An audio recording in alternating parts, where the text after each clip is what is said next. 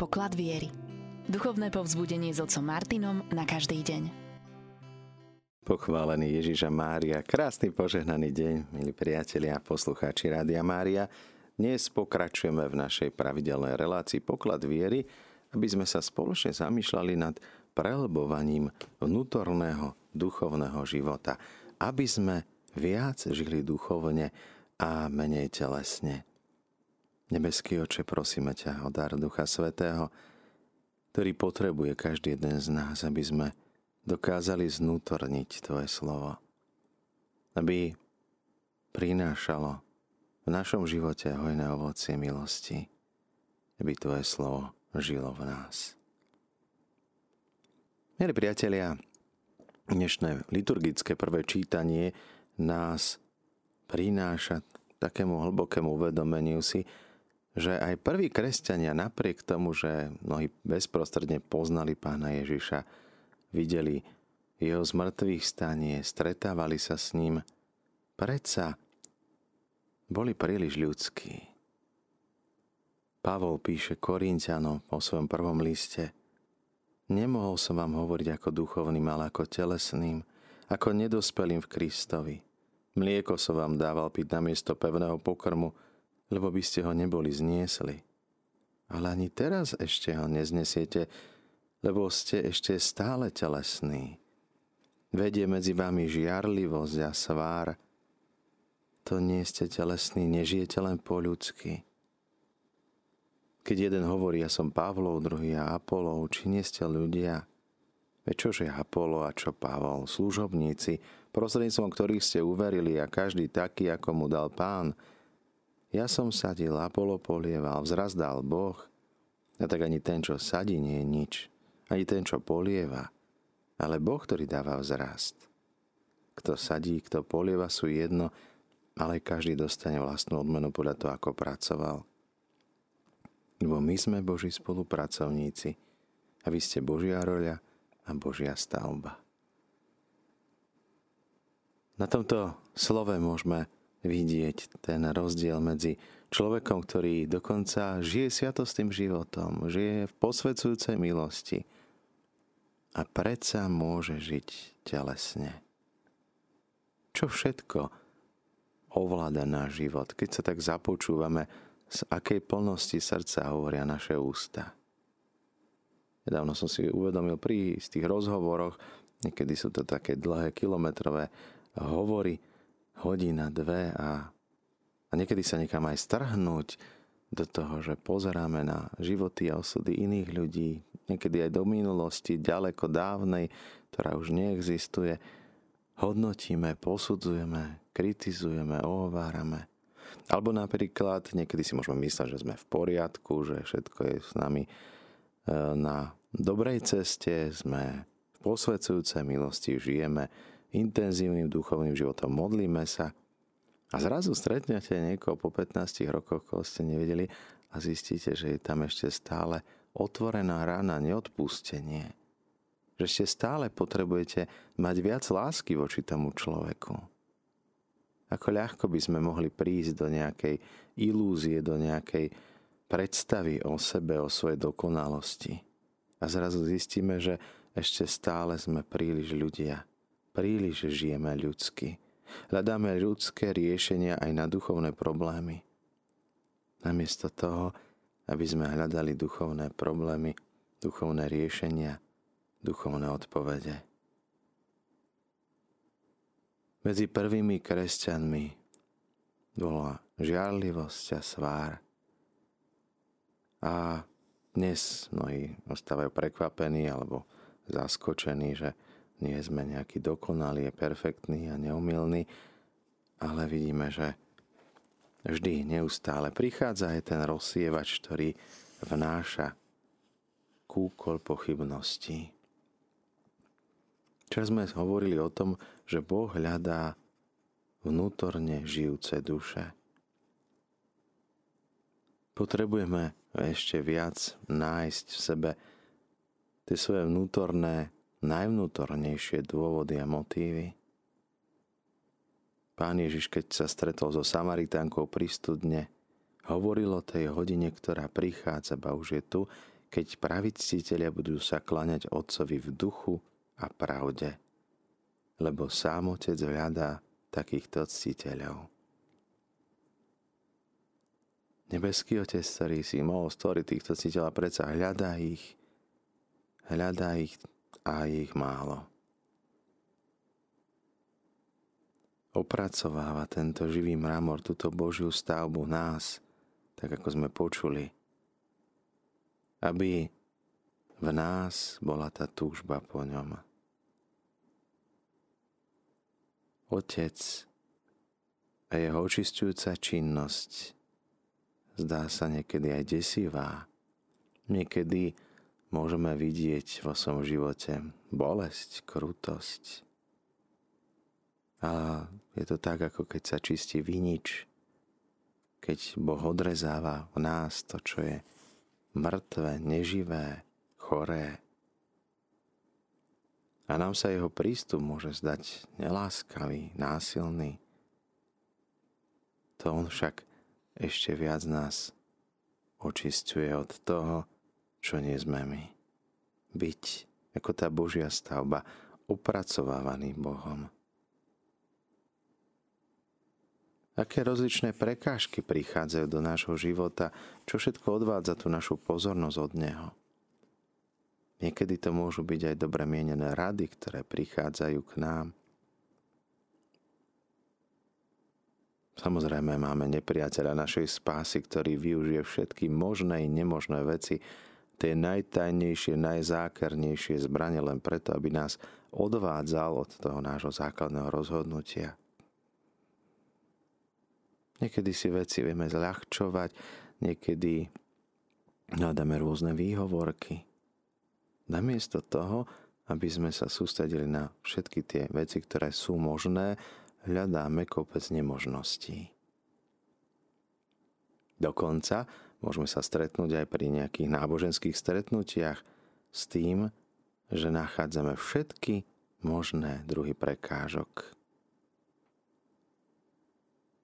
A môžeme počuť aj takéto rady. Dobrotivý Boh toľko od teba nežiadá, veď nie je až taký náročný. Alebo naopak, táto činnosť si vyžaduje jedine teba. Si nenahraditeľný. A tak nečudo, že prichádza tento nepriateľ našej spásy, aby prišiel práve k tým, ktorí sa najviac snažia. Aby zriedil v nás tú našu lásku, aby obrátil pozornosť inám. A tak kúsok po kúsku sa môžeme vzdialovať od nášho cieľa a ani to nezistíme. To je niečo podobné, ako keď niekto pomaly chudne alebo priberá, tak keď s ním žijeme každý deň, tak si to nevšímame. Ale keď to niekto nevidel dlhší čas, tak si to i hneď všimne keď je tá zmena pozvolná, keď je pomalá, kúsok po kúsku strácame sa a ani o tom nevieme.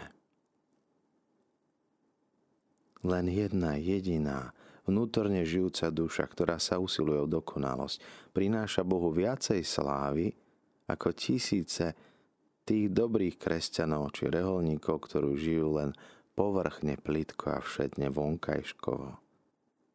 Koľko nadprirodzeného účinku môže takto jedna duša prinášať svetu? Spomeňme si na to viditeľné vyžarovanie svätého farára Zársu alebo sveta Tereska od dieťaťa Ježiša. Nech nás vedie k zamysleniu. Jej vplyv sa rozšíril na celú církev. Nikdy nebola v misiách a predsa stáva sa patronkou misií a jej mm, modlitba, jej prítomnosť siaha po samý kraj sveta. Malá svetica, vďaka svojej láske, prebrala slova svetojana z kríža a sama vyhlásila najmenší prejav čistej lásky je pre mňa užitočnejší ako všetky ostatné diela dokopy. Dôverná jednota s Bohom a z toho vyplýva potom veľká moc príhovoru. Môžeme pre Božiu slávu, pre duše urobiť s veľkou láskou veľa viac ako bez nej. A tak každá duša, ktorá sa vzmáha a napreduje, pozdvihuje celý svet. Vnútorne žijúce duše, duchovne žijúce, majú veľkú dôležitosť pre církev. A dnes to platí ešte viac ako kedykoľvek predtým, lebo tam, kde sa rozmnožil hriech, ako hovorí Božie slovo, rozhojnila sa Božia milosť. Tam, kde v súčasnosti vládne tá plitkosť, povrchnosť, tam je ešte viac dôležité, aby sme išli na hlbinu, dovnútra srdca. Svetosť je nutná požiadavka pre úzko, strach, obavy, beznádej a krutosť dnešných čias.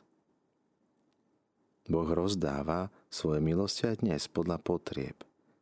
Nikoho z nás neponechá kde si na okraji svojich vlastných síl. Aj dnes môžeme vidieť prekvitať svetosť. Tento kvet svetosti je zlatým prstenom zácnejším než celé nebo, zem a všetky veci. Prsten čistej dokonalé lásky, cez ktorý Boh kontempluje svoje stvorenie. A dnes nachádzame množstvo mystikov, ktorí sú väčšinou skrytí. Ale keby neboli, tak by sme to pocítili. Sú to tí, ktorí žijú skutočne intenzívnym vnútorným životom. A oni vytvárajú to Božie kráľovstvo tu na zemi. Ani najkrajšie príklady nás nemôžu presvedčiť účinnejšie ako osobne prežitá skúsenosť, ak nám to Boh dovolí.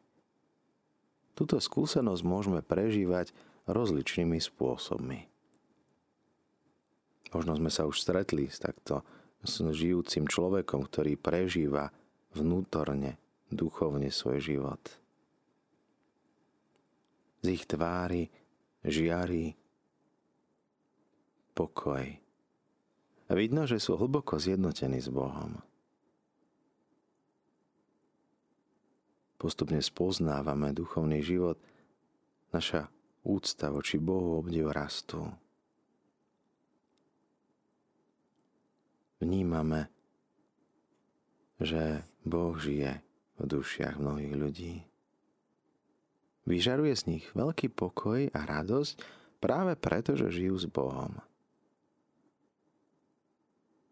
My môžeme čítať o mnohých veciach v knihách a predsa stretnúť takto žijúceho človeka je pre nás oveľa dôležitejšie ako len aby prešli tie vedomosti cez naše uši a hlavu a rozum. Stretnutie s človekom, ktorý môže dotknúť sa aj nášho života. Ako hovoril jeden reholník, predtým som zvykol žiť pre Boha, teraz žijem s ním. Môj život sa úplne zmenil a cítim ten rozdiel. Zrazu zakusuje pokoj, radosť a vo svojom rastúcom nadšení chce okamžite všetkých obrátiť. A zároveň vie odmietať všetko to, čo je nepotrebné, zbytočné pre vnútorný život. Rovnako ako nemôžeme rozlíšiť pohár dobrého vína od pokazeného, keď si doň aspoň nenamočíme pery, rovnako tak nemáme žiadne skúsenosti s vnútorným životom – a potom nemôžeme vedieť, do akej miery tento vnútorný život všetko v nás premieňa. Je potrebné aspoň trochu ho zakúsiť, aby sme o ňom vedeli rozprávať. Nájsť zácnú perlu, rozhodnúť sa zrieknúť všetkého, je veľká túžba človeka. Túžba nájsť niečo zácnejšie. Niekedy môže prísť však do nášho života, či už je to vonkajšie preťaženie, ľahostajnosť, fyzické nemožnosti pre chorobu. A, a tam potom upadá to naše úsilie. Zmenšuje sa priklonenie k nadprirodzenu. A niekedy je ťažké pre nás myslieť na dobrativého Boha. A to sú práve chvíle, kedy ešte viac potrebujeme intenzívnejšie prosiť o pomoc. Niekedy Boh dopúšťa takúto skúšku na nás, aby sme si možno ešte viac vážili hodnotu, dôležitosť vnútorného života. Aby sme sa stali bedlivejšími. A aby sme si uvedomili, aké chyby nás privádzajú do úpadku. Boh, ktorý zväčšuje našu túžbu, túžbou rozširuje srdce, aby nás ešte viac mohol naplniť. Veľa sa píše, v súčasnosti hovorí o vnútornom živote. A tí, ktorí žijú tým vnútorným životom, oni nepotrebujú o tom nejako rozprávať, nejako opisovať, definovať to. Je ľahšie opísať možno tie prejavy, ako priamo povedať, čo to vlastne je. Je to život Boží, ktorý nám Duch Svetý odozdáva skrze posvedzujúcu milosť. Ako sme už aj v úvode spomenuli, každý kresťan dostáva pri krste dar viery, dostáva očistenie od riechov, stáva sa Božím dieťaťom, adoptívnym bratom Kristovým, stávame sa súrodencami, stávame sa členmi cirkvy. Toto však sú také dary, talenty, ako tie spodobenstva, o ktorom rozpráva pán Ježiš. Môžu ostať desi hlboko zakopané. Dostávame kopec darov, kopec talentov, ale nad nimi je kopec našich problémov a starostí.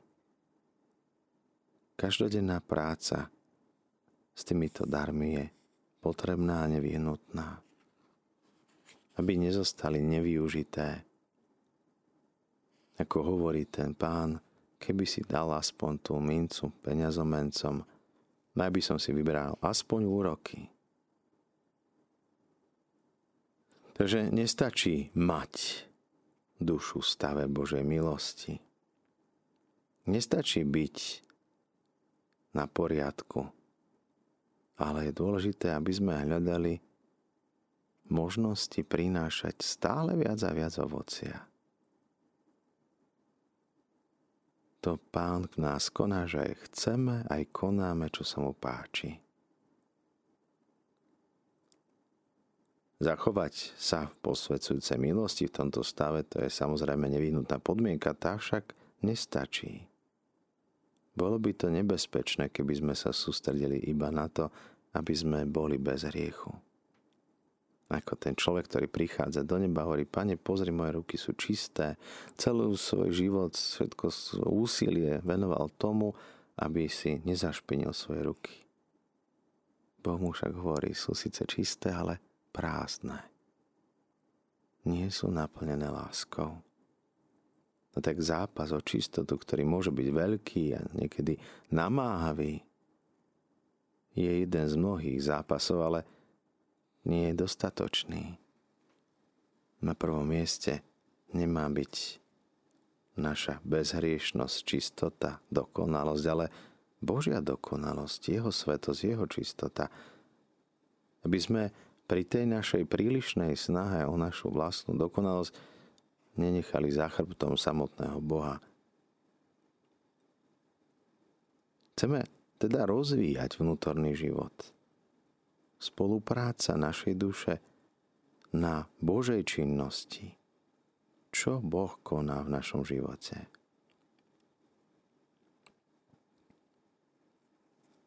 Je potrebné, aby naša posvedzujúca milosť nás rástla, môže sa rozvíjať.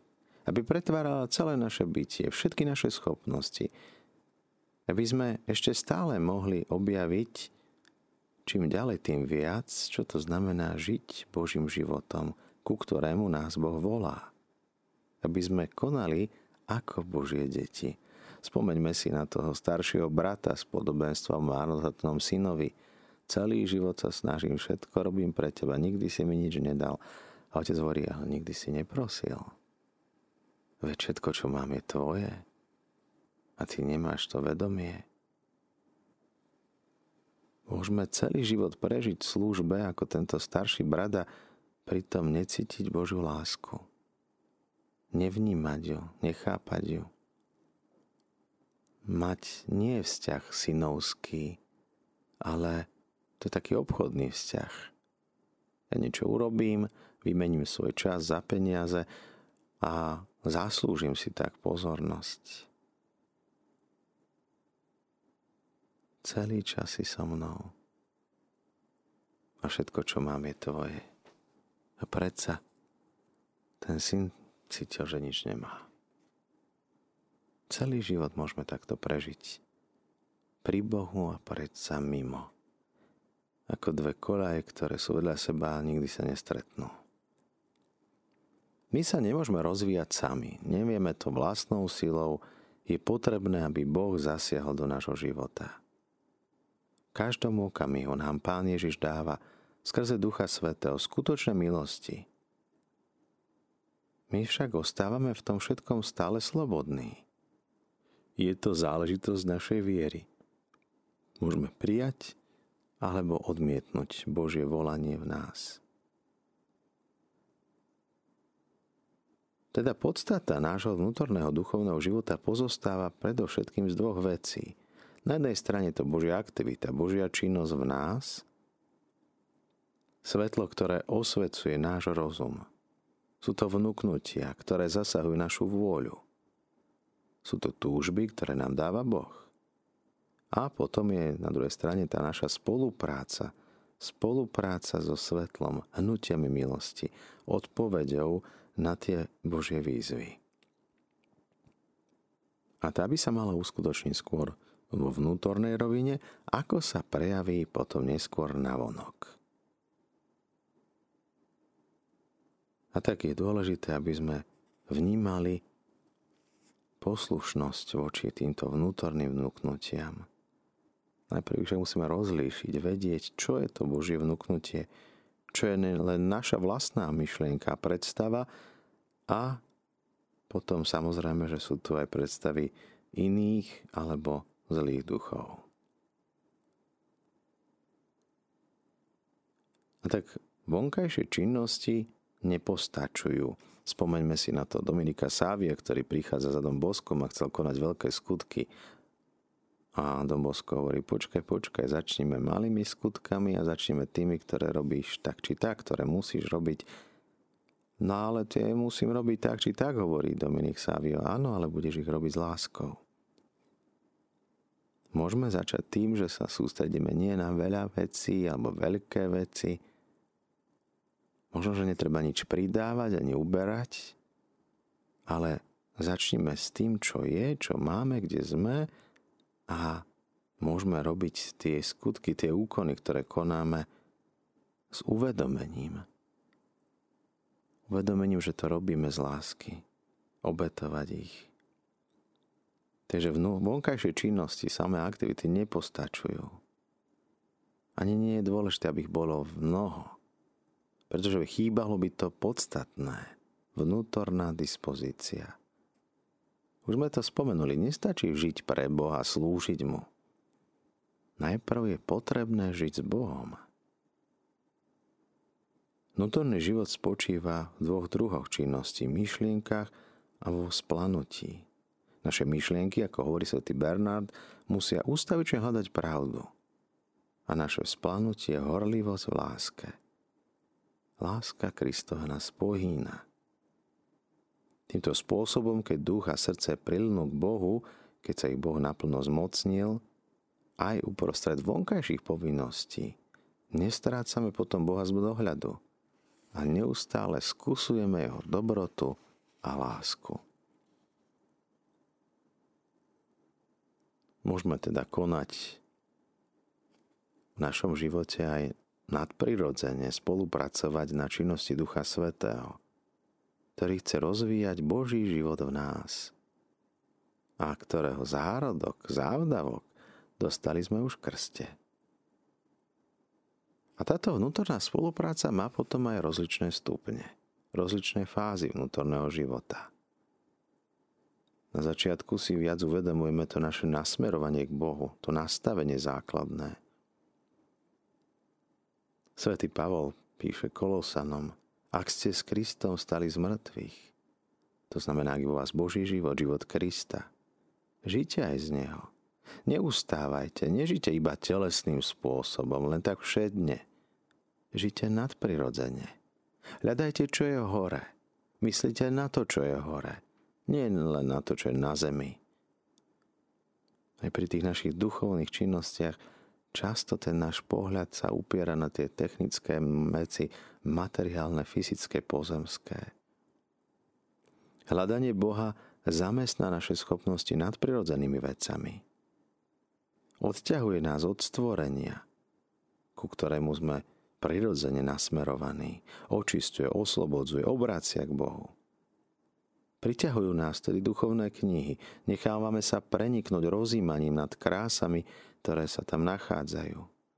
To je len začiatok vnútorného života. Keď duša vytrvá a pristupí k pozvaniu svätého Pavla, spoznáva Boha každý deň viac, cez čítanie, rozímanie a vníma v sebe ešte väčšiu rastúcu túžbu. Zaoberať sa vecami z hora. Ale opäť to nestačí. Túži ostať tvárou tvár pri Bohu ako dieťa so svojím otcom rozímanie sa zrazu zjednodušie, stáva sa hĺbšou modlitbou. Jednoduchou. Žije už v nebi skrze uchvátenie, oslobodená duša od všetkého pozemského. Tak píše aj svätý Pavol Filipánom. Naša vlast, naša domovina je v nebi. Na rozdiel od nepriateľov Krista, ktorých Bohom je brucho, hamba je ich slávou, a zmýšľajú čisto pozemsky. Srdce v nebi a predsa nohy na zemi. Ostávame spojení s božskými osobami, ako píše svätý Ján, veď my máme spoločenstvo s Otcom, s jeho synom Ježišom Kristom. A tak duša stáva sa viac a viac nadprirodzenou. Až napokon smeruje k spojeniu, k splínutiu s Ježišom už nie len sme Božie deti, ale aj žijeme ako deti. Dôvernosť Božej rodiny. Necháme sa naplňať už nie ľudskými pocitmi, citmi, ale citmi samotného Ježiša. Duša, ktorá vychádza z modlitby, čoraz viac zjednodušuje. Túži nechať sa pretvárať Duchom Svetým, aby mohla sebe rozmnožiť city, ktoré Duch Svetý vkladá do Ježišovej duše. Stretnutie tvárov tvár sa zjednotí na jeden jednoduchý pohľad. Modlitba je potom hlbšia, dôvernejšia. Duša, ktorá sa usiluje potom už len o to, aby sa prostredníctvom Ducha Svetého ešte viac totožnila s Kristom aby ešte viac odumrela tomuto svetu sebe samej. A potom vedie tichý život ukrytý v Bohu s Kristom. Presne podľa slov svätého Pavla Kolosanom. Veď ste zomreli a váš život je s Kristom ukrytý v Bohu. Čo skoro bude môcť povedať, ak vytrvá, aj ďalšie slova so svätým Pavlom. Už nežijem ja, ale vo mne žije Kristus. Tak aj duša, ktorá nasleduje tento život kontemplácie lásky, otvorí posledné, najširšie, najbohatšie štádium svojho vnútorného života. Kristus stane sa celým jej životom. Ako píše Pavol Filipanom, veď pre mňa žiť je Kristus a zomrieť, to mi je ziskom. Pod vplyvom Božej milosti môžeme ďalej vnímať ten postupný rozvoj vnútorného života – a hľadať vlastný opis, definíciu, čo to vlastne duchovný vnútorný život je. Je to život Krista, ktorý nám on odovzdáva v tej miere, v akej naša duša odpútaná od stvorenia, stíšená, pozorná, poddajná, odovzdáva sa pôsobeniu Ducha Svetého, aby sa ním nechala tvarovať, pretvárať, kým sa nestane skutočne Božím dieťaťom. Ako píše Pavol ďalej Rímanom, veď všetci, ktorých vedie Boží duch, sú Božími synmi a dcérami. Ježiš sa neuspokoje s tým, že nám odovzdáva nejaký princíp života. Nestačí mu byť dokonalým vzorom našich vonkajších činností. On chce byť životom našej duše. Chce nám odovzdať svoj vnútorný život. Aby sme s ním netvorili iba jedno telo, ale jedného ducha, jedno srdce. Úplné zjednotenie mysle, zjednotenie tela, srdca, všetkých častí tela, aj celej duše. A to je to prikázanie milovať Boha nadovšetko z celej sily, zo všetkých síl a nadovšetko. Ľudsky nemožné. Dosiahnuť okamžite, Božia milosť to môže. A predovšetkým je dôležité, aby sme potom túžili. Aby sme krok po kroku stále viac dovolili Bohu, aby On v nás silnil, rástol a mocnil, aby to, čo je také prázdne, svetské, priemerné, vlažné, aby odstupovalo, odchádzalo. Milí priatelia, máme na telefónnej linke pani Máriu z Ríšoviec, ktorá má pre nás svedectvo. Nech sa páči. Pochválen bude Ježiš Kristus. Na veky, amen. My sme s mojou netierou 48-ročnej má roky a je s jej mamou sa modlíme ten rúženec Boha Otca. Hej, veľmi nás ten rúženec naštartoval a ja môžem povedať, že len vďaka tomu rúžencu, že po, už po 8 modlitbách posvetného rúženca už tá premenenie ducha nastalo, by som povedala, ale tam sa pred každým desiatkom čítajú posolstva Pánej Marii. No ja si pripadám jak Medjugorju, že áno, posolstvo a tam Pána Maria vždycky sa sa, hej, sú jej posolstva, takže tam vždy máme Pánu Máriu. Pred sebou máme Pánu Máriu, máme tam obraz Pány Márie, Svetej Eugenii, máme tam Boha Otca. Čiže mne stačilo 8 razy a mám Ducha Svetého. No a my sme v piatok, v sobotu sme boli, no tú moju, moju neterku, sme boli vo výťazi, no lebo tam sú vlastne chleby a tie chleby vydržia dlhý čas, dlhšie i týždeň. Proste keď si kúpite celý chleb, vám vydrží, nemusíte dávať do mraziaka. Tak sme sú lacnejšie, jak našogrančovské, tak sme šli na ten chleba, hej, a kúpili sme, ale nebola vo výťaze Sveta Omša. Tak Mm, neterka povedala, ideme do Krompach, tam stihneme. A vera, že sme stihli svetu omšu ešte o 7 v Krompácho, že sme zabuchli auta a jak sme prechádzali cez bránu kostola, začína sa konať práva obec, že sme zači- začuli svetu omšu, tak sme hovorili, že Boh sa postará. Boh sa postará, aby sme mali pána Ježiša, aby sme mali svetu omšu. No tak iba toľko. Ďakujem pánom Bohom. S pánom Bohom, pani Maria. Pane Ježišu, ďakujeme Ti dnes za Tvoju veľkú lásku k nám.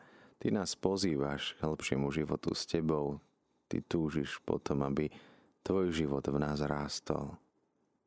Nech Svetý Duch neustále prúdi v našom živote, aby sme prinášali veľa duchovného ovocia, aby sme žili menej telesne a viac duchovne.